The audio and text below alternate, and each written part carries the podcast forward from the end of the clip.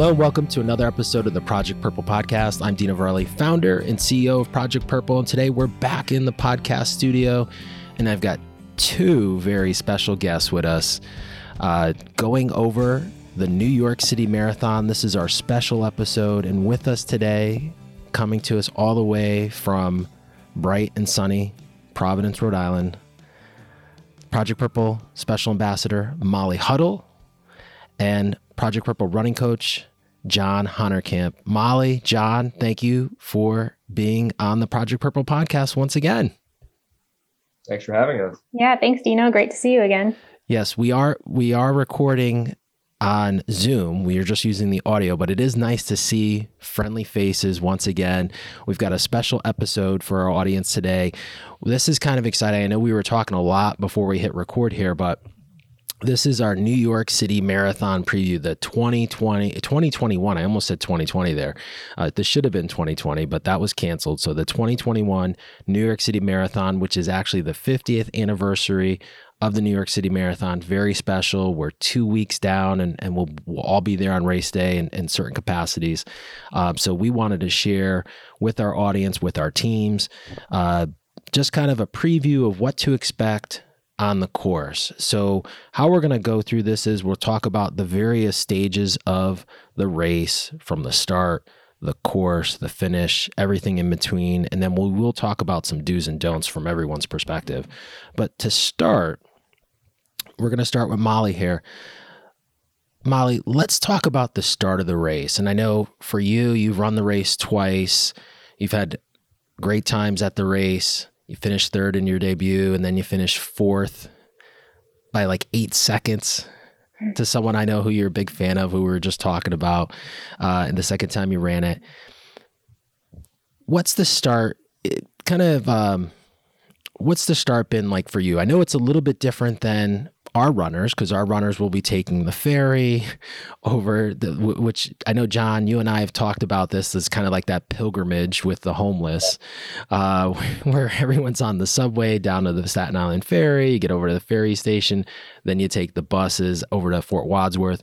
But for you Molly you know what's the start been like for you? I mean um, share that with our audience if you can yeah, definitely. Yeah, so definitely I haven't experienced all the energy that you have to try and conserve getting to the start. We get ushered there on a nice uh, bus, so we get spoiled. Um, but yeah, the women's only start uh, is also a little different because you don't have, you know, you just have maybe 40 of us on the starting line and nobody behind us and nobody in front of us. We start the race, so that's kind of cool. Um, but yeah, you're on the Verrazano Bridge and um, it's kind of an intimidating start because it's so uphill. Like your first mile is probably the biggest, I think it is the biggest hill on the course. But I love it because we always um, had kind of a chill start because we didn't want to like hurt so early. So our, and you know, for a marathon, for like I always ran well in New York, and I think some of it was because we didn't really get rolling until a couple miles later. And so you had that warm up. It feels like the marathon is a few miles shorter. Um, and so I always just enjoy myself on the bridge and just take stock of everything. You know, how are my shoes feeling? Are they tied okay? Do I have, you know, how's my form? How, like, uh, how are things going at the start? And um, you just kind of look out over the water and get ready for the race to start when once you get down the other side, down the hill on the other side. So it's a start unlike any other. Um, it's it's pretty cool. So I, have got a question for you that just came up. And, and so the things you just said, though, are, are, are, probably really common to my experience. And I know John's run it a ton of times to his experience because it is what it is. There's a hill, there's a huge hill at the start, right? Um, and that's something that I think listeners, listeners at home, if they've never run the race, everyone thinks, and, and we probably all three of us have heard this, like, oh, New York, it's super flat. Uh, no, it's not. There's there's the hills, which are the bridges, which are really hilly. Um, so you you mentioned energy. What it like? It is a different experience. You're out there with 40 women. Um, you're in this thing to win this thing for for you know big prize money. How do you contain that energy? Because mm-hmm. I, I, feel like for us as you know the, the runners in the back that are going wave one wave two wave three there it's kind of that same ex- we're all experiencing that same energy right like we're getting we're going there on that pilgrimage but then there's that excitement you're on that bridge i've said um, you know many times that if they could replicate the start of that race and put it on every race they would sell out every single race and have supply and demand issues because it is pretty electric being able to mm-hmm. run over that bridge and having all those helicopters flying and and you know the, the cannons going off and all the pomp and circumstance yeah. but what are some of the things that you do i mean it, you know we john and i have talked a lot about like going out too early but you know that that could be something that could be really a problem especially for you where you don't have anyone in front of you other than your competitors mm-hmm. yeah i i do feel like it helps that like you don't have a ton of crowds for that first two miles. I mean, I guess you have the other masses around you, which are, you're all pretty excited to start, but um, it is a little easier to just like feel out the pace and pace yourself and not go out too hard when there's no crowds around because you don't hit them until you get off the bridge and go into Brooklyn. Um, it is an amazing start. I mean, I always say like New York is my favorite race. and there's, it's because there's so many points on the course where you're like, I would never get to run on this if it wasn't for marathon day. Like I, you get to run over these amazing bridges. You get to run up First Ave. Like you're doing, it's just like you catch yourself thinking like, whoa, this is so cool to be running through New York in this way. Um, but yeah, there's definitely like the first few miles of any marathon, you want to contain that excitement. You know, you're going to need it later. Everyone says that, but it's hard to like feel that because you really are just so excited to be there. Um, but I think that's why the New York's New York's have gone well for me because it kind of helps you dial it in a little bit just because of the way the start is. So do you have like a mental cadence, Molly, within in yourself internally, or are you looking at like is your husband Kurt or you know your coach someone out on the course with a sign like you know as they have in Formula One or in IndyCar racing, telling you your pace and saying, "Hey, slow down, slow down," or how does that work for you to kind of contain some of that energy? Yeah, well, for us, they have a pace car, but it follows the leader. So you hope no one breaks away too early. Um, that does happen a few times. And then you're just like, I don't know where I am. I don't know what I'm doing. I like, you just rely on the watch. Um, luckily, like my polar gives me splits, but in the city, it, it's so, you know, the GPSs can be kind of inaccurate. So, um, you hope to run, yeah, you hope to run into your coach or one of your training partners who can say they're a minute ahead of you or how, like, just where you are on the course. Um, but I, I go by feel anyway. I just, I try and feel within myself for the first half. And then the second half, I know it's going to hurt. I think of the second half as like a whole new start and that's where the racing is. So usually around, um, that point of the race, I start to press and I hope there's people ahead of me to catch. Awesome. I love it. John, talk about the start and and now I know you've run New York I was going to say nine times, but I, I don't want to shortchange you anywhere. Yeah, this will be my tenth in a row. Not obviously Sandy and, and last year obviously didn't happen, but uh, the first one, my first marathon was 2010. Um, and again, I'm biased. I think, like, I agree with Molly. I don't think there's a better start in all of sports than the New York City Marathon. I mean, I the Olympics, I would say, is, is pretty great um, as far as the opening ceremonies and just I love the Olympics. But as far as like every year, New York City Marathon, and I've run all the other world majors except Tokyo. Um, and again, maybe I'm biased because I'm from New York, but I just think there's nothing better than that start.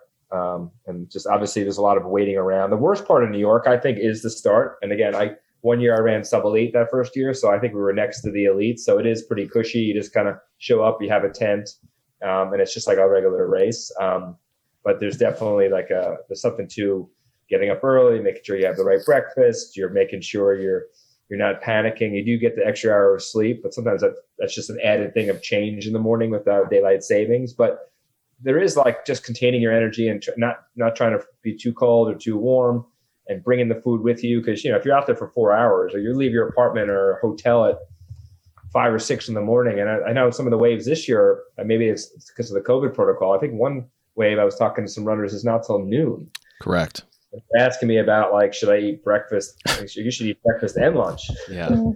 So there's definitely logistics as far as like comfort and warmth and not being, you know, it could be damp out there if it's raining. So it's a lot of extra um, kind of like logistics as far as making sure you're dry and and and, and warm in bed. Uh, I'm not lying top on this part, but the actual start, it is, and it, of course, Molly nailed it right away. As far as like she knows it's the first, it's the longest, it's the steepest and longest hill on the whole course. Most people don't hear that because it's just like, oh, the beginning, the, the cannon goes off, and I realized this because after the first year I ran in 2010, every year since I've paced celebrities, and so you know, I'm like sherpering, and I and I still have to run the race and train for it, but it, I'm basically you know catering to someone uh, in particular. And I know the first year I paced Apolo Ohno, and I was just trying to run an even effort. Um, my our first, I mean, I think we ended up running 325, which is pretty good, but I never forget it because I'm a geek with splits. And our first mile was 906, and our second mile was 720,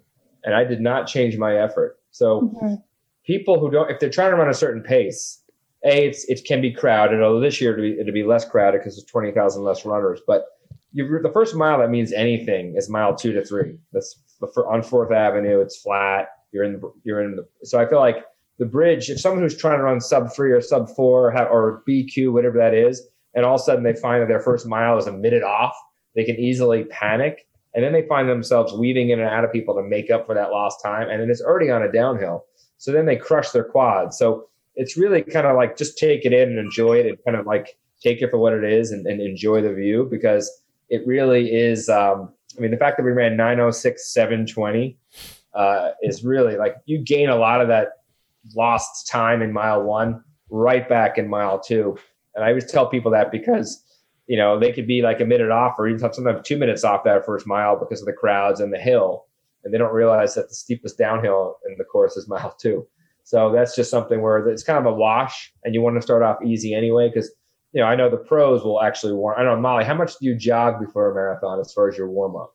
We usually do just like 10 minutes. Right. Yeah. But most people are doing zero just because, you know, so they kind of use that first. Um, you know, again, I'm sure if Molly, if you were if you were running a 5K on the track, you might be you know running 20 or 30 minutes before, and whereas you know that that, that window of, of warm up is, is different for, for most people. So you know that first mile should be part of your warm up because you're, you're standing around for a couple hours but I guess just really enjoy it because I think it's just an epic start. And I think it's really, you know, the t- I think the biggest mistake in marathoning is going out too fast. Um, in, in, particular, New York, because of the level of excitement. Um, again, no offense to Boston and other races, but I mean, I casually walked up to Chicago and casually walked up to London and just jumped in the corral. And they were both kind of out, at least London and, and Boston are kind of out in the field, like it's a park. It's not like this, you know, Chicago is kind of exciting because it's downtown, but I just feel like it's it's very easy to go out too fast in New York, um, more so than any marathon, just because of the crowds and the nature. So I would say just enjoy it and just know that that mile two to three is the first split you should really pay attention to. Yeah, and I think you know, John, we've talked about this, and, and Molly, I know this is not the uh, the issue that uh, you know you can't go back in a corral. We we often coach our runners um, if they have like an issue with pacing, right?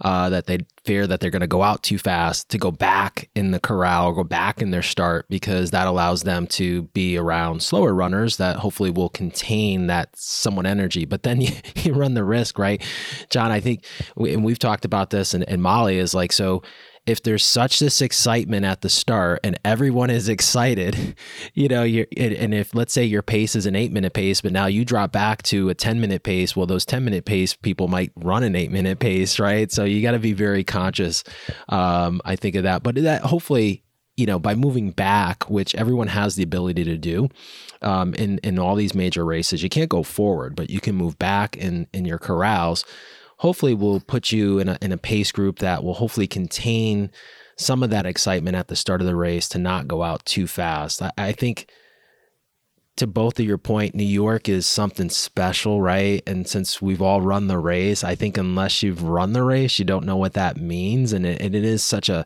special moment, the pomp and circumstance. And I think this year, you know, naturally with the uh, the cancellation last year, but also the 50th anniversary, it's going to be even that gr- much grander, if that's even a term, but it's going to be that much more exciting at the start line when that cannon goes off.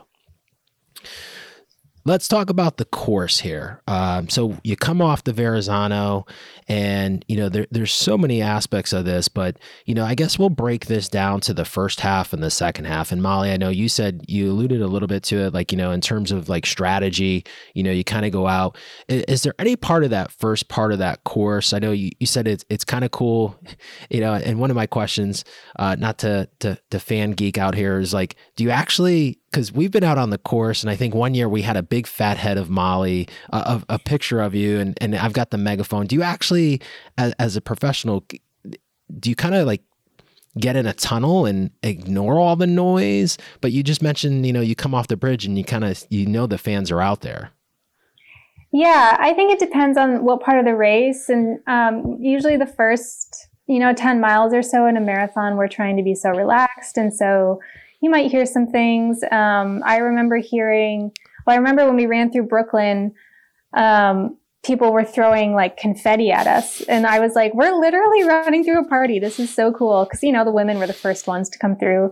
And then I remember one year coming off the um, Queensboro Bridge at mile 15 or 16 and the whole Saucony office was there, or I think it was Saucony, but they were all saying the, the Saucony athlete's name. So when I came down, they all yelled my name, and I I definitely heard them, and I was like, oh, I, that's like so cool to like tune in to like a little cheering, personal cheering section like that. Usually, I don't notice that stuff. Um, so once in a while, you do notice. Um, but yeah, like in Central Park, I don't hear anybody. I'm just like, where's the finish line? You're zoned in at that point just to finish. That, yeah, because a lot of people were like, I yelled for you in the park. And I was like, oh, I didn't hear that one. I love it. I love it. So, if we talk about the first part of the course, I know you mentioned coming off the bridge, you love seeing the fans there. Is there a favorite part of that course or any tips that you have? I mean, that, that first, I mean, you know, people who've never run the race, I hate saying this over and over, but I think it is true to this is, you know, the first part of the race is pretty much all Brooklyn, right? I mean, you're mm-hmm. in Brooklyn probably till uh, I think the halfway point and then uh, well, not no, yeah, you're, you're in Brooklyn for quite a bit of time. So is there yeah. a favorite part of that first uh, first part of that race for you? I mean, I love running through Brooklyn because you don't hurt yet. So everything feels good and you're able to kind of appreciate the party and the atmosphere and everyone is so excited. And, um, those are that I, both times I've run New York, those are the parts where I was just taking it in. So I like, I gotta say, I love like, what is it, miles two through eight or around there. Um, and it's pretty flat in Brooklyn too. I mean, you might have a, some subtle uphill, but I felt like it was very comfortable and you're just really enjoying that part. Yeah. John, what's your favorite yeah. piece of the first part of that race? Funny, again, I'm from Long Island and, and I was, you know, Manhattan resident for so long. Now I live in Brooklyn for the last six years, but I was shocked of all the little neighborhoods you run through. Not so much, uh, you know, you start, you come into Bay Ridge where my wife's from and it's a straight shot from, you know, two to eight. So you can really get a rhythm there and it's really wide. You're running on both sides of the street. Um, it, at mile eight, it does make a turn, and you, you, see BAM there. You make a left and then a right, and then it gets kind of condensed um, eight to nine, which is kind of really the first real hill, other than the, the Verrazano. But I love the neighborhoods, mainly from like mile eight to thirteen. It's, it, it feels like you run through ten different neighborhoods, and it's just mm-hmm. like, you know, again, like I had never really spent much time in Brooklyn, um, oddly enough, and I did, that was like when I first ran it, I was like, wow, I got to come back and spend time here because it was just the, these cool neighborhood vibes. I find overall, though, I don't consider New York a really hard course. I think people make it tougher than it needs to be because they go out too fast, like we talked about. I'm curious, Molly, obviously other races, Chicago's fast, Berlin's fast, but in the pro ranks, is, is New York considered hard or is it more like middle of the road? I feel like it's it's because it's not a lot of hills. It's really just the bridges. I mean, First Avenue is tricky. Mile 23, we'll talk about, is is sneaky. Um, but to be honest, if you don't really count the first the first two miles because it's just up and down. And but from two to eight, it's flat. Mm-hmm. And then yeah. eight to nine is a hill, and then the Pulaski Bridge is not very long. That's halfway. I, do you find it like is it challenging from a pro's perspective? I mean, I've only run London, Boston, um, in New York of the majors so far, but I'll say it's always the slowest one um, for a lot of the pros. New York is so there is something to it. I mean, a lot of people, you know, a lot of it is point to point, so you could get a headwind. I know people talk about that with Boston, but actually New York, except for the last 10k it's all one direction so you could have a little bit of a slowdown with wind um, and for some reason the hills do slow people down enough that like most of us don't have a PR that's from New York City and we we focus more on place because of that. So, you know, it's challenging enough, but um, I always felt like I felt more beat up coming out of Boston than New York. So, it, like yeah, I don't know. Maybe New York is, tends to just be a little more tactical of a race, but it's definitely got por- portions where you roll. Like I think right after the Queensboro Bridge, um, the one year we were running like sub 515 like five we were running like 512s for a couple miles um, so you can get going yeah i just think it's i mean just for like especially the the masses it's yeah it's challenging for sure it's a marathon but i, I always find that it's more that I, I, I so many people are like oh I, I train to run nine minute pace and then they're running 815s feeling great and they just like get tricked into like oh maybe i could run 3.30 instead of four hours and then that never ends well yeah. um, i think it just becomes more difficult because of, of the going out too fast uh, more so at new york but i'm not saying it's an easy course but i think it's just it's not as hilly as people might think uh, because it's really mainly bridges and going in from borough to borough is when you hear the mm-hmm. other 23 which we'll get to which is my one of my nemesis but um, yeah but i think to your point to your question you know, i think I just love the neighborhoods in Brooklyn. Once you get to like eight to nine, is that first hill. Literally, feel like you're running through a tunnel because you're running through Fourth Avenue is really wide. It's four lanes because you have both sides. Once you make a left into a right from eight to nine, it's literally like like you know the trees and the and the road narrows. And again, if someone like you know the, the pros don't don't have a squeeze because they're only you know at that point maybe there's 20 people in the, in the pack or less. Um, but you, everyone's out on their stoops and it's just like a it's just really and it's you know early enough like molly said you're not hurting yet it, it's just a you know brooklyn's great because you know most people aren't hurting and it's really kind of a all the neighborhoods you run through i think was the thing that sticks out of you know um yeah i feel like you run through like 50 neighborhoods in like five miles yeah, I think that's what makes New York go by so fast is that it's just such a change of scenery every couple miles. Like you'll enter like the um, the Orthodox Jewish part of Brooklyn where it's like you know, a race isn't even going on. Yeah, there's no one out. so there's no one out. Quiet, and people are just going road. about their day. Yeah, and you're just like, where am I? Like, is this New York? And then you'll enter another part, and they're like playing like really loud hip hop music. You'll enter another another part, and it's like, you know, people like doing something totally different. And so it's just like such a change of scenery, and it's so cool to see all the different parts of New York. I feel like some of the other marathons, it it is a lot of um, waiting for the miles to go by and you don't even know where you are. They all seem to blur together sometimes. But New York is always, I don't know, if you are one to tune into that stuff and you're not too focused on your time, um, there's a lot of cool stuff going on. Yeah, Molly, I, I, love how you brought that up. That the the the uh, that part in, in Williamsburg there that gets really like I remember in 19 when I ran and it, and it kind of you know I've run the race three times and it's in that first part of the race and I was like where the hell is everyone? And like someone John someone did cross the street as we were running and actually like, they have a place they have a place to be and they don't care that yeah. yeah. So it's just kind of fascinating to me. Uh you know and, and the, the, the parts are so different. In 19, I didn't have a great race, so I, I was a lot slower than I anticipated. So I did kind of take in more of the scenery and everything around it. And it is pretty wild, John. To your point, I remember the first year doing the race. Um, was back in 2013 and I got kind of freaked out when we went into that Brooklyn section where you take that turn and it becomes really narrow and like the fans at that point I mean they're like I mean granted it was the year after Boston so there was you know heightened security and everything but the fans were like right there. It was awesome last year I picked up a twenty dollar bill in that section. That's how slow I was going. that's that's a funny one. Um, I think one of my favorites, um, and naturally I'm a little biased here. That what I'm going to put out here. So this is in all seriousness is our chair zone. So we have our first chair zone in that first part of the race, right on Bedford. It's right around Bedford, right before twelve, right on um which we love. I mean, it, it, it and to you know both of your points about the differences in Brooklyn from the neighborhoods. It is really wild in that neighborhood. Um, just I know from cheering there, and that's something that I love doing when I'm not running the race. How diverse the crowd is and how eclectic it is. It's just really wild. We've become friends with the people that live in the brownstones there because we go so crazy.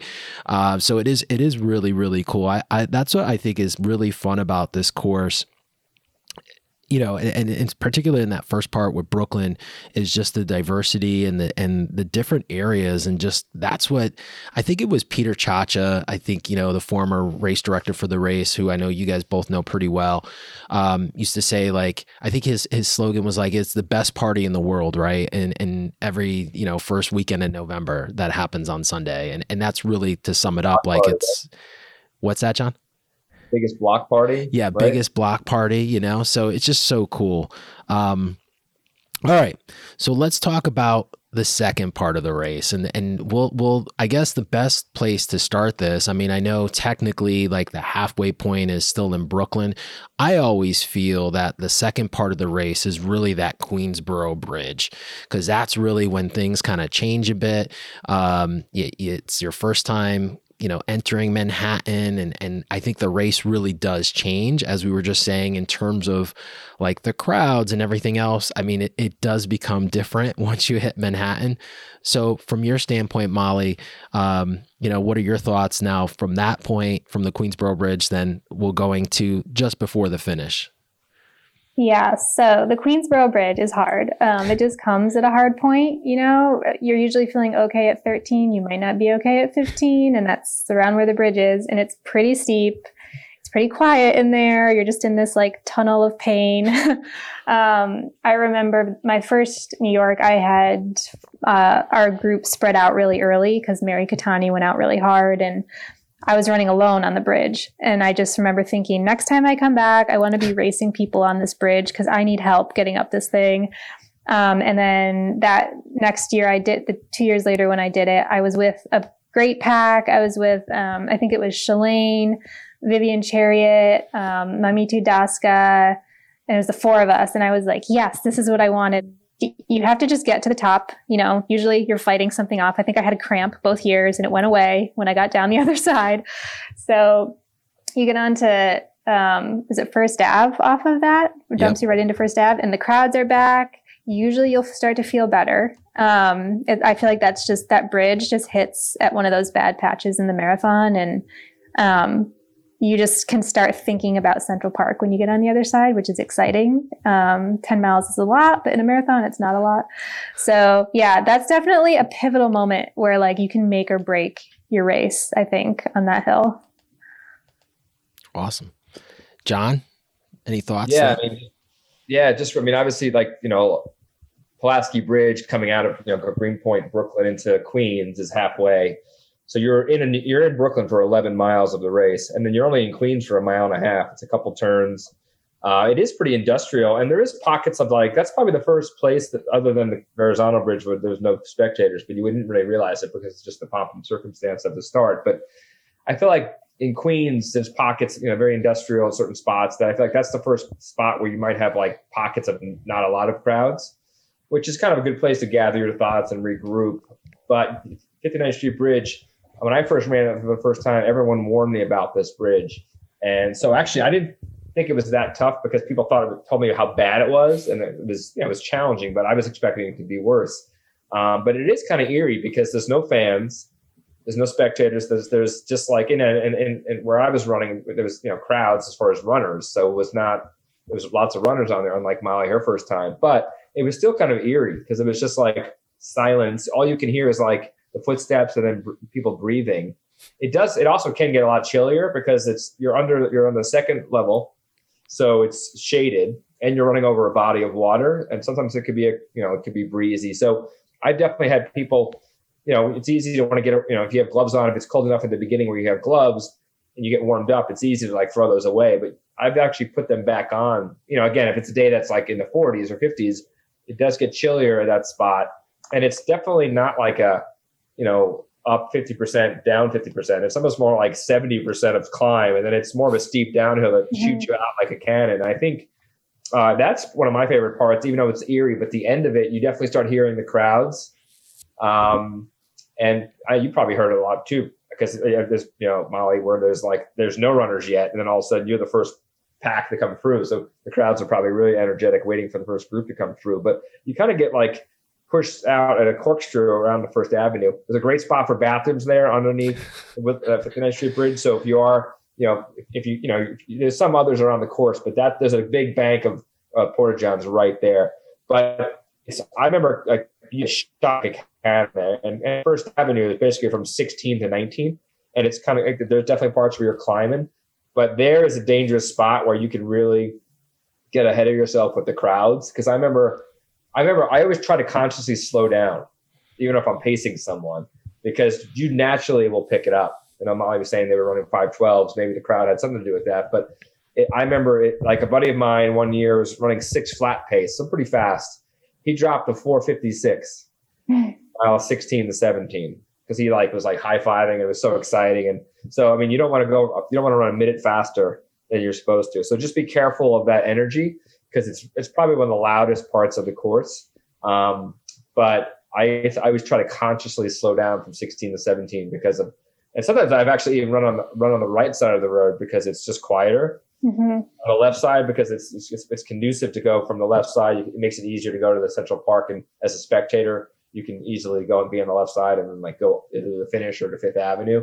On the right side is, is less busy because of you know people can't cross as easy. So I've I've found that that even though it's as exciting, don't let it kind of push you off your pace because I remember like the, the, the, crowds are so great that like you don't even feel your legs. It's like you get these goosebumps coming off of that, and it's usually a good thing, but it could derail you if you're not derailed already. I, I just just gotta be conscious that, that that's a really exciting part of the race, especially 16 to 17, 18 or 19, not as much going into the Bronx, but again, First Avenue is not easy, but that first part is really. Uh, it can be easy to kind of get a little ahead of yourself as far as pacing with the crowds and just kind of curb your enthusiasm a little, a little bit. But it's a wonderful part of the course if you can curb that enthusiasm. Yeah, you guys both. Uh, I mean, that that 59th Street Bridge, and I know we've talked about this. I mean, I've talked about this for the last almost 10 years now that we've been in the program. Is like you got, you, and I, John, maybe you were the first one when we met years ago. It's just like how eerie quiet that bridge is, and you can hear like people breathing, people, you know, footsteps, and then I remember someone told me this is like you get to the halfway point, and clearly when you know back depending on what wave you're in, you can start to hear the roar of the crowd on First Ave. And then coming down off that turn that's a pretty steep turn. Um, you know so you have to be careful and then you do get caught up. I think it's very easy to get caught up in the excitement right? Because the fan i mean there's sometimes 10 12 people deep there which is insane the bathroom bank i was giggling there john when you said that because that was a godsend for me in 2019 we don't need to go into that but i remember that podcast that we recorded and i was like john mentioned there's a big bank of of uh, of Porta Johns there, which was a life LifeSend. But um, First Ave is really electric. I mean, you do go through. I mean, I'm big about charity. Clearly, what we do here, but you know, Memorial Sloan Kettering, which is you know they do a great job with Fred's team. They have hundreds of runners.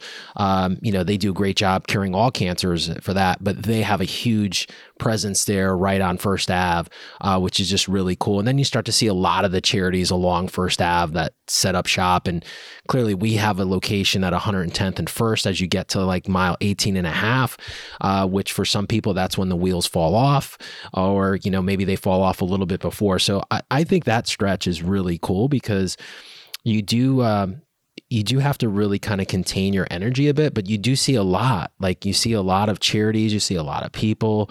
Um, the crowds do tend to thin out a little bit, John, to your point, as you get up to the Bronx. But then you get into the Bronx, and you know there's a huge group. Um, Team Robin Hood is usually in there, another great charity with thousands of people. There's usually like some sort of um, I think the last year they had, and, and Molly, not that you would need any of this, but I think it was like uh, one of those stop zones where you could get like uh, like spray on um, like treatment. I forget who it was. It wasn't like a gel station. Biofreeze?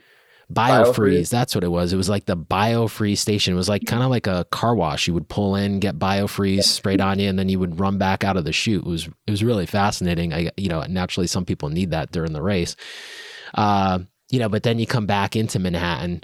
And so I'd love to talk about that because this is kind of like a turning point professionally. Um, also coming back into Manhattan on Fifth Ave, but also for runners, because then that, that does become kind of like a nemesis around mile 23, 24 as you enter in Central Park for a lot of people. So let's talk about that and get to the finish here.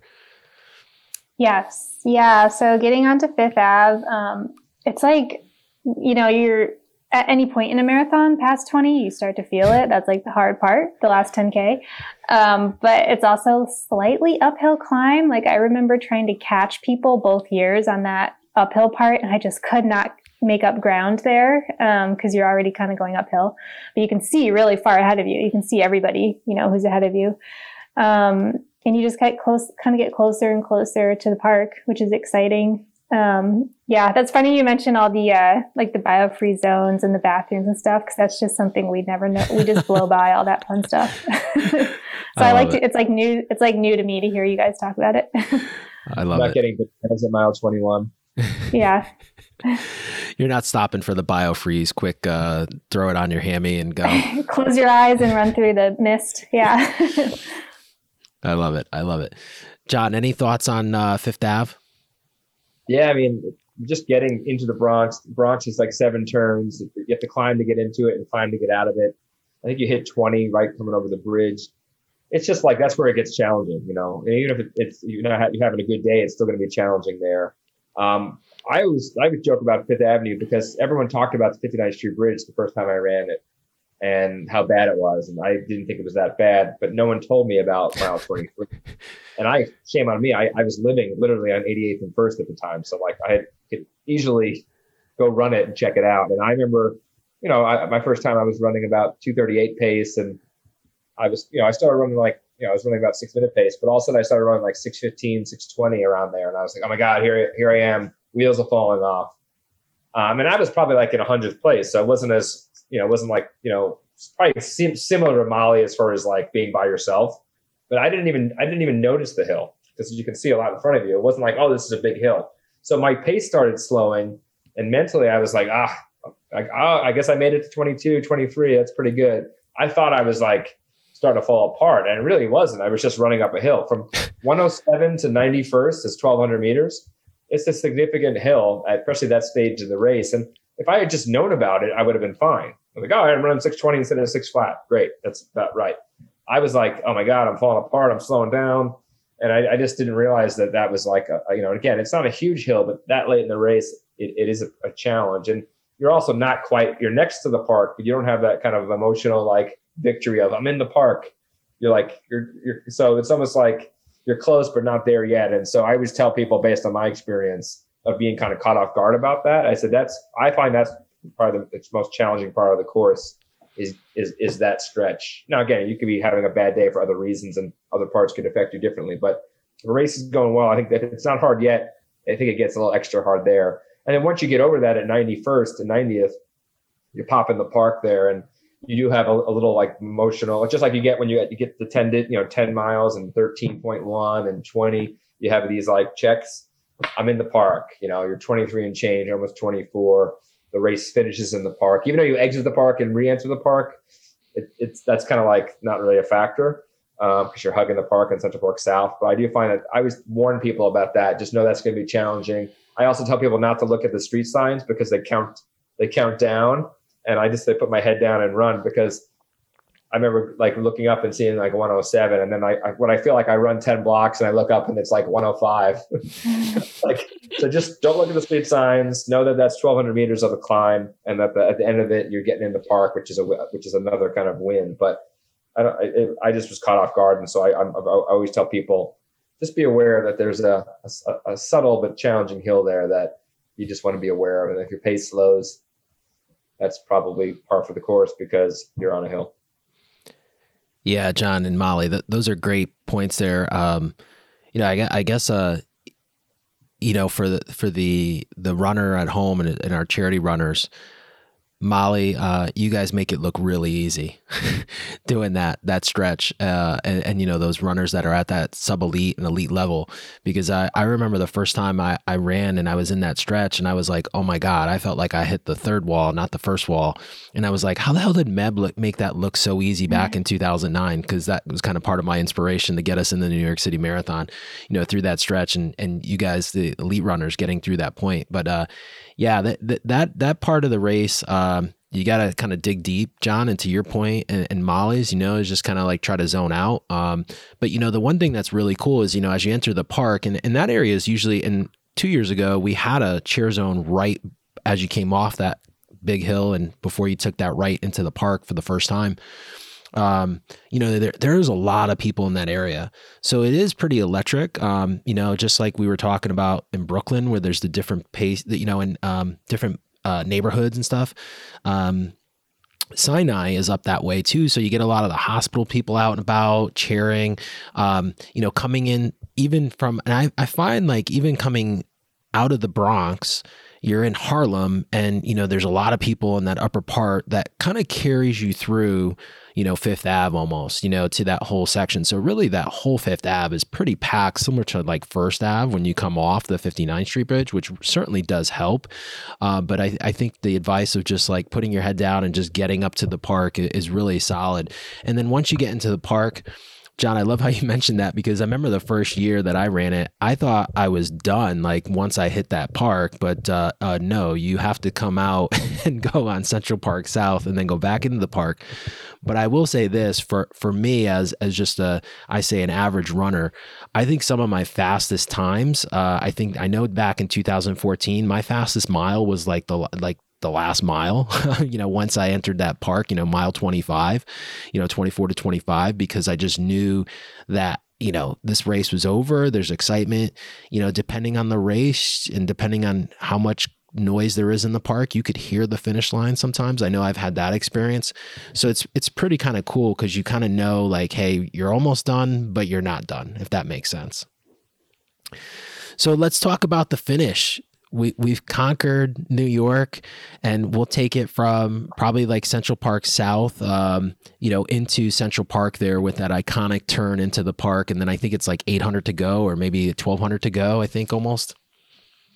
Yeah, when you come back into the park, you're almost there. Um, so start your kick. If there's someone you if there's someone you want to catch up ahead of you, maybe pick someone and go for it. Um, I know I always tried to zone in. Like I always had someone within a few seconds of me, and nothing feels better than passing some people in the park. Like you feel like you're just getting those spots. Um, so that's a fun game you can play if you're able to do that. Sometimes you're just like, get, I'm just getting to the finish line today. Like I've had marathons like that too. But um, if you can, yeah, try and pick your pick your fun uh, people to race those that last half mile and they'll have signs saying you know 400 to go 200 to go like so you can really like pour all of it out those last few minutes um, and uh, yeah, that's kind of the best part of the race. I feel like I've run so many races in Central Park. I just try and chant shorter races, you know, 5Ks, 10Ks. Um, I try and channel that finish line. A lot of the times they use the same finish line. So maybe if you guys are native New Yorkers doing this race, you can kind of go back to all those training runs you've done in there or some of those weekend races. Um, and uh, have a have a good finish. I feel like you walk away no matter what happened in the race, you walk away feeling good about it if you had a good like finishing kick. so try and pull that out if you can. I love that. John? Yeah, I think it, uh, oftentimes you hear that how hilly Central Park is, but and again, at the end of the marathon, any incline feels awful. But um, you actually don't run on the hilliest parts of Central Park. You actually run down Cat Hill. You know, you're not running up it. And again, downhill can be problematic on your legs too. Your, your quads are smashed. So, yeah. So uh, and then you have a little bit of a climb at 72nd, and then actually the second half of uh, Central Park South is is kind of like a hill. And again, at that point you're in the last mile, so like you can taste the finish. So it's usually not like a hard hill because like you know, okay, I'm de- you're definitely doing it, you're definitely finishing. But once you pop in at the Columbus Circle, it's right around 26. You really just have the point two, which is a hill. But again, I don't. I've had some pretty bad marathons, and and been in a lot of pain. And I don't remember that being that painful because, like, again, the, the crowds pick up, the grandstand seating starts, there's, cl- there's flags, there's signage. You know you're finishing at that point. That's like pretty much guaranteed. So you, you might be in, in, the, in a pain cave a little bit, but I, you have the adrenaline, a little extra adrenaline once you hit 26 that you're like, all right, I'm finishing this thing. So I wouldn't worry about that hill too much. Um, and then it's, you know, it's a great finish. It's, you know, and I think it's, um, there's a whole nother. I'm sure we'll get to it, Dino. But uh, and again, it's probably different for the pros. But um, you know, marathon. You finish the marathon. It's not like you're home. you know, there's, there's, a, there's a there's a process from the finish line, and you get your medal to going to wherever you need to go to. So there's definitely some um, logistics involved, and and and and, and you know, obviously you just, you just ran a marathon, so you're pretty tired. Um, I think the pros probably get put, sent to a special tent where you get your bags and stuff, but it's still a process with that many people finishing in one area. I think a lot of us have to walk off, which is good for recovery, but you might not want to feel like walking a mile after a race. But there is some challenges to, to, to, to kind of getting out of the finish line. But it's a great finish and it's, you know, historic. Mm-hmm. Yeah, that's a good point. Maybe have someone help there to help you just in case you're cramping or something and then you got to get somewhere else. Um, I've seen people when I went to just take in the airport, their clothes bibs on, and I can't imagine getting to the airport right from the finish line. But people do it, so yeah, have have everything you need with you. Yeah, have one of those scooters readily available now that they have. I think I don't know if they have them yes. in New York, but like, uh, yeah, I, I I agree with every point there you know, Molly, your thing about chasing people or trying to pass people, I know that's happened to me a couple times. And again, I think you, you know, we we've talked a lot about you know going out too early, getting caught up in the crowds, the excitement, and that can happen really quick at the finish. As I said, I think you know the the times that I've run that those last two miles tend to be my fastest, which is you know I'm hurting the rest of the race, but the last two you just find it. I think just the excitement of it I remember one year I was like trying to pass like a guy who had an Italy shirt just so I can say like I passed the Italian at the end.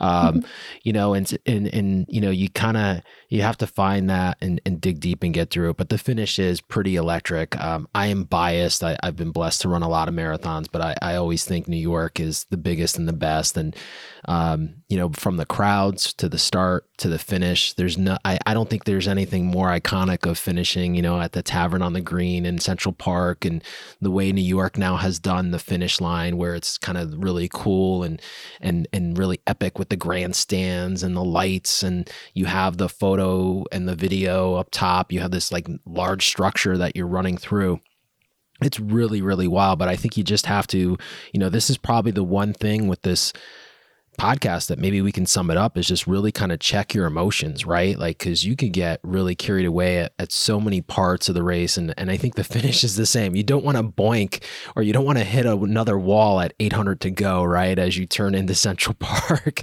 that would be awful or cramp out or something, you know, just have like, just push your body so to the max where you can't finish.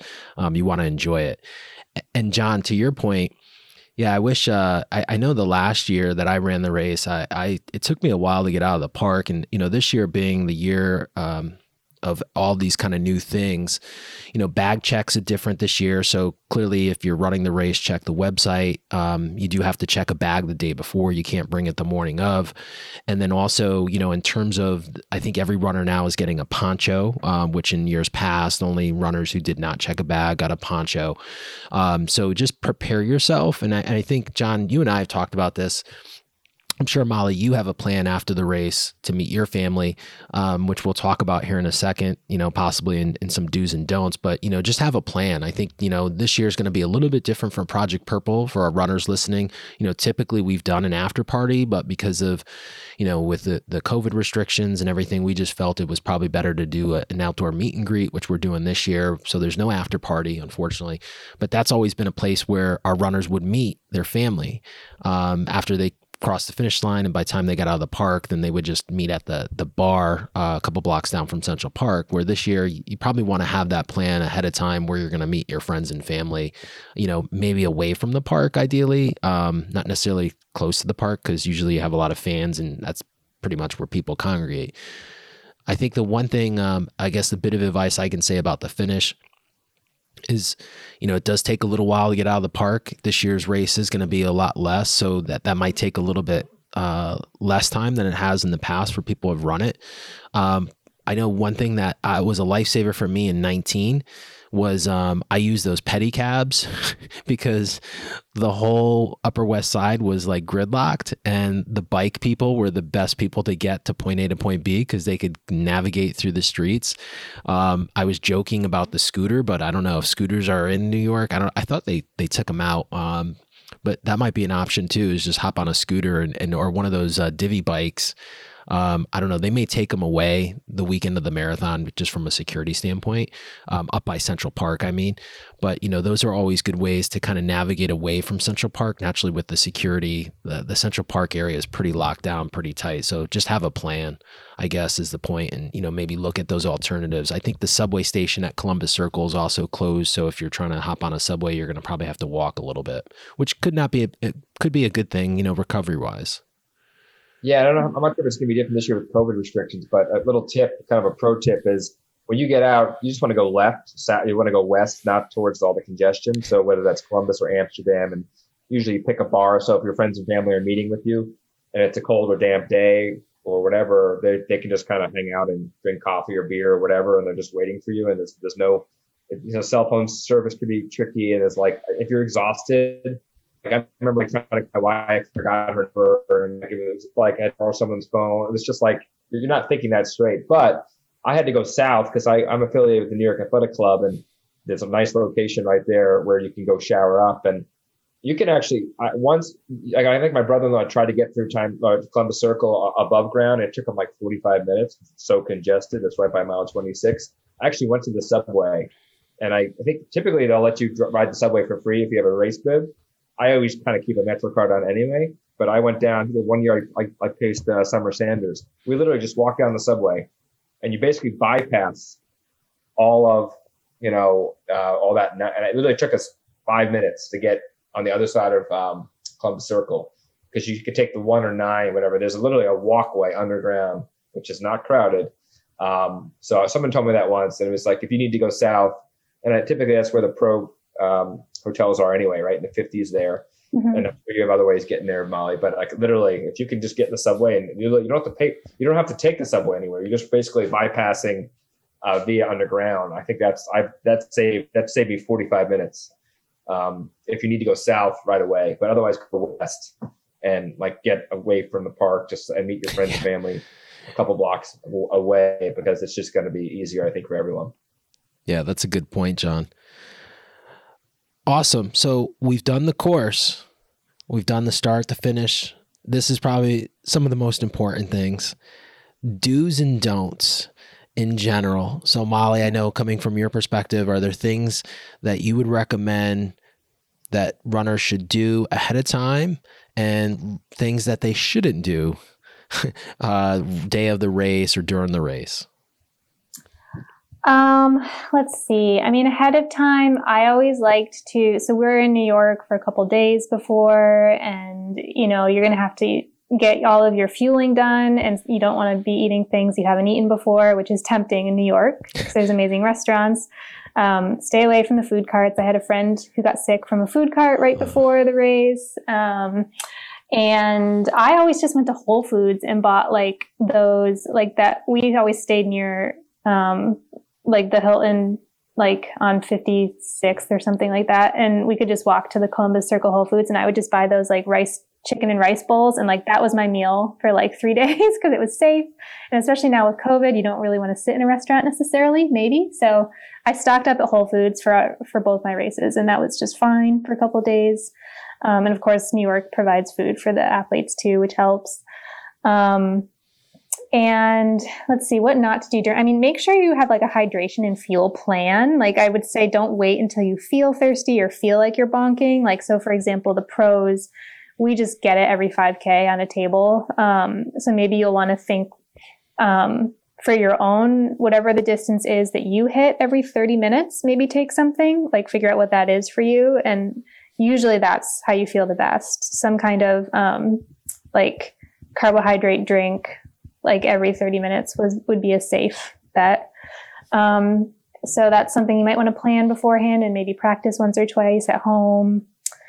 Um, and then I, I, guess, yeah, I don't know what else to say about um, after. Maybe um, I don't know. It's funny how many years I like brought like high heels to wear after, and I'm like, I don't know why you thought you'd be wearing those after the race. Like your feet are so swollen, they don't even fit. Like you have blisters everywhere. So bring some like cool sneakers to wear afterwards, I guess, because you're probably going to be walking wherever you go. I know we walked to a restaurant and walked back from, you know, we walked, did a lot of walking after. So active, re- active recovery, clearly. Yes. In, in high heels. That, that like, That's work. John, any do's and don'ts?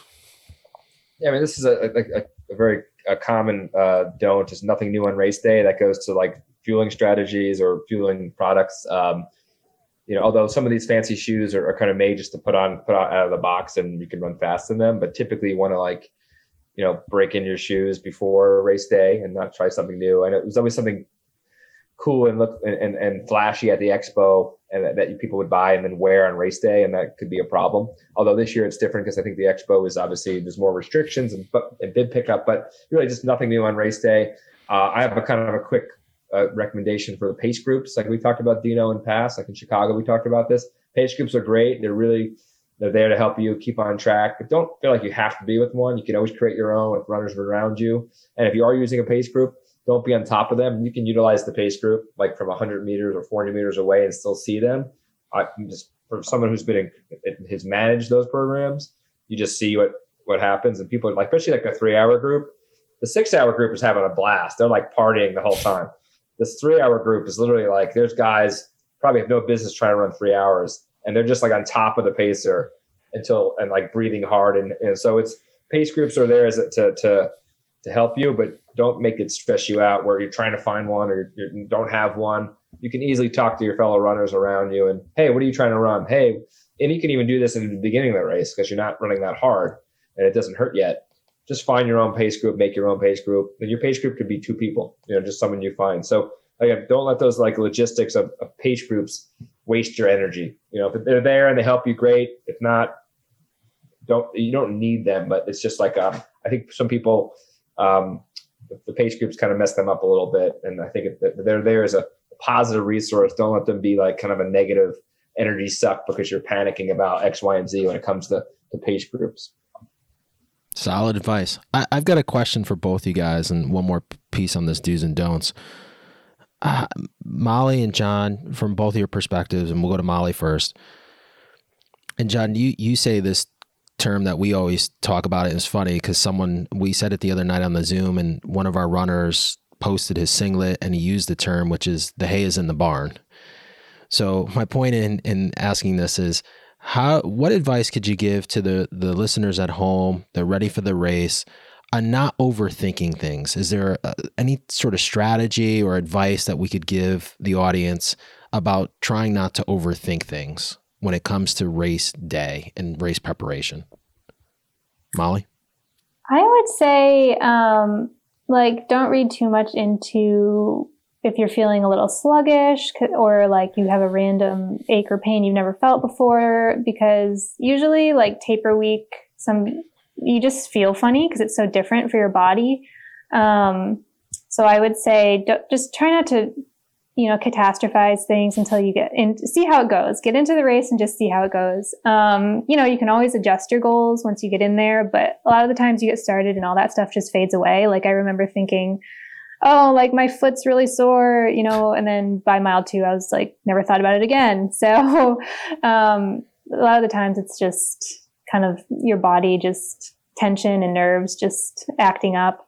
Um, and also, I would say, especially in a race like New York, maybe don't force things too much as far as pace. Like I know, like we were talking about how things could be a lot of seconds in that first mile. You take off a few in the second, and back and forth, back and forth. I think you probably won't have a great race experience if you're too dialed in to like your watch the entire time. Um, so kind of go with the flow of the race and just try and like you know uh, like pick your spots um, to check in. You know, you want to check in around half, you want to check in at 20 and, and adjust from there. But um, if, if you're just, you know, feeling things out and um, maybe picking a few people to race with, finding your pace group, it like it usually works out in the end and it, it's more enjoyable too. Awesome. John? Yeah, I was thinking, you know, the hay's in the barn was, you know, an expression my college coach used to say. And I kind of added uh, something to it where I said the hay's in the barn or it's not. so like if you know, there's definitely a lot of folks that like didn't train at all, especially this year with like, is this race even happening? And so you can't sit there and be like, I'll focus on all the bad runs, all the runs you didn't do. So focus on the good. Not don't focus on the missed run. Focus on like the run you did in the in the, in the rain that you got through, or the the night that you stayed in and didn't go to your friend's party because you were focused. Like all the focus on what you did, what you didn't do, because you don't want to go in there dejected. Because I mean, I'm sure like even the pros, like you know, this sometimes some training cycles go so well, but there's always a bad workout or a bad race or a bad you know build up. So or so just you know, it, it, work is done or it's not. You're not going to have a two week, you know, two weeks out. You're not going to change your fitness. So just focus on like the things you've done, um, and not worry and, and don't worry about something that didn't happen. You know, because it's not going to serve you well. And then again, I think I was like, take what the day gives you. I think it's probably the exciting thing about the marathon is like there's so many more variables.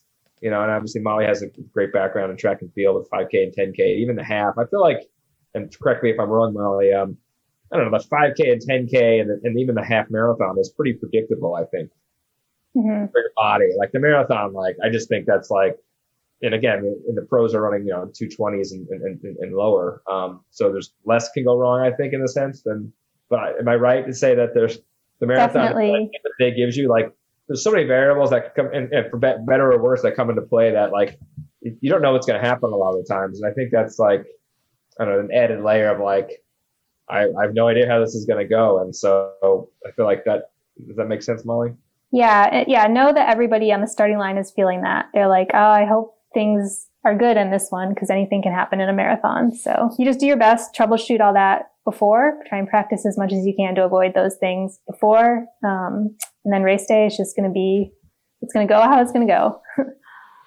I love it. I love it. And and that's it. Like you just got to go with what what's given to you and, and just go out and put one foot in front of the other, as we say here. Molly and John, this was awesome. Um, Molly, I have two questions for you before we let you go here, though. Naturally, uh, first of all, I don't know if everyone knows, but if you don't follow Molly, but Molly is expecting her first child with her husband Kurt. So congratulations! I know you won't, you didn't compete in Boston. You'll you will be in New York cheering. So, do you have a favorite in this race on the female side? Oh my gosh! Put you on the spot um, here. I know. I'm trying to think who's in the women's field for New York. Um, well, another Saucony athlete, Laura Thweatt. I'm always rooting for Laura. I know she's going to be on the start line. Um, I have. I know Mary Keitany retired. She's like a New York legend, so she yeah. won't be back. Um, I'm not. Sh- I haven't seen the start list enough to know. Uh, I can, can, I throw out some names for you? Yeah. All right. Yeah, so let me know. here's the list. Uh, we've got uh, Grace Bowen, Molly Bookmyer, uh, Eileen Berry, Stephanie Bruce, Annie Frisbie, Jessica Chichester. Sorry for mispronouncing that if I did. Uh, Roberta Groner, Anna Johnson, Emma Kertz, Sally Kipyego, Des Linden. Des is going to run New York after doing Boston. God bless her. Yvette Miaja, uh, Makenna Myler, Samantha Roecker, Lindsey Scherf, Molly Seidel, not to be confused with Molly Huddle. Uh, we'll talk about that in a second. Leanne Sherrick, Emily Sisson, Kellyn Taylor, Joanna Thompson, Laura Thweatt, and Aliphine uh, Tuliamuk. Um, but I think a couple, Emily is, did Emily drop out because of an injury, I think? I saw. I've seen Emily and Aliphine scratched. Yep. So I know they won't be in there. I forgot the Olympians are did all sign on though. So Sally will be there. You, you guys saw her race in Tokyo. Yep. Um, and Molly, of course. I've got bronze in Tokyo is coming back. Um, you know, I think I think Sally could have a good one because she had a rough day in Tokyo, so maybe she's like extra motivated, and it maybe it didn't beat her up as much. So I'd say look out. And she's finished second there before. So she's good on that course. Um, and then I, I, don't know if there were more African runners coming that's, in or if that was just the US list. That's the US but. list, I think. Yeah, this is the US list that they put out. So um, I'm sure there are, not to put me on the spot here, but I guess, uh, yeah, that looks like the American list. So I know that New York Roadrunners, just reading the press release, um, is touting that this is kind of one of their deepest US fields that they've had professionally in quite some time, maybe in the history of the race potentially. Um, so, and I think to your point, all three women who qualified for the Olympics will be there. I know Aliphine scratched, but um, they still have Molly and um, Sally there as well. So, um, pretty impressive. Cool. Yeah, yeah. The Olympics to fall marathon turnaround is tough. So yeah, definitely giving them credit. And yeah, the Boston to New York turnaround for Des. Wow, Des, that's yeah, a hard one. that's a hard one. Yeah. So, last question for you. We mentioned you're expecting. So, what are your plans moving forward um, in terms of, um, you know, will we see you back in the? In I know you said you're expecting sometime in the early spring. Can we see? Not to put you on the spot because anything can change. Uh, can we see like a, a fall marathon or something in the summer? Yeah, I'd love to be back by then. You know, that would give me six months to get back, and most women can do that turnaround. Um, so that's that's what the goal is. We kind of got to take it month by month and just see how things go. Like I was dealing with sort of a like an ankle injury and sort of the imbalances from that the last year and a half. So that's still going to have to you know be worked out, um, which I think we are kind of working it out. So um, all that is gotta all that has to align but i do definitely want to i think i have a pr in the marathon still. I think that's still reachable for me and so definitely want to keep trying for that. And who knows maybe if that lands me on the start line for the marathon trials for 2024 then that would be an awesome end of the career type of race. So awesome. I, I mean it's got to be pretty special. I mean um you know a, a fan geek here i'll geek out a little bit. It's it's pretty cool to see the women's running naturally through the Olympics, you saw so many moms, right? And then we just saw, excuse me, Candace Parker, and I know you're a big basketball fan. You know, she just won as you know won the WNBA championship and had her daughter there. It's just really cool to see that. You know, just here recently. So uh, pretty special stuff. So congratulations again to you and Kurt. Uh, we wish you guys nothing but the best, and uh, we can't wait to have you back on the uh, the race scene, cheering for you. Hopefully in New York in 2022. Yes, I hope so. Thanks so much, Dino and John. I actually I'm going to duck out because I have to go get the permit for our cross country race. We're gonna um, we're gonna put the link on our website yes. for that. So okay. when, when is that, real quick?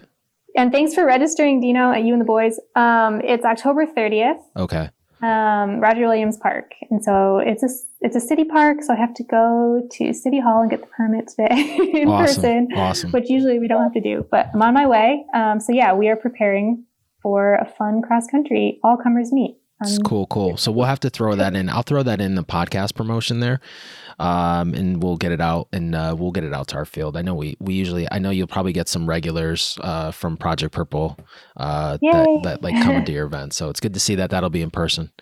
Molly, yes. thank you so Thanks, much. guys. You, you can finish up um, and let me know. I'll share the link when I get it for awesome this podcast. Thanks, Molly. Take care. Thanks so Congrats. much, guys. Bye-bye. Bye.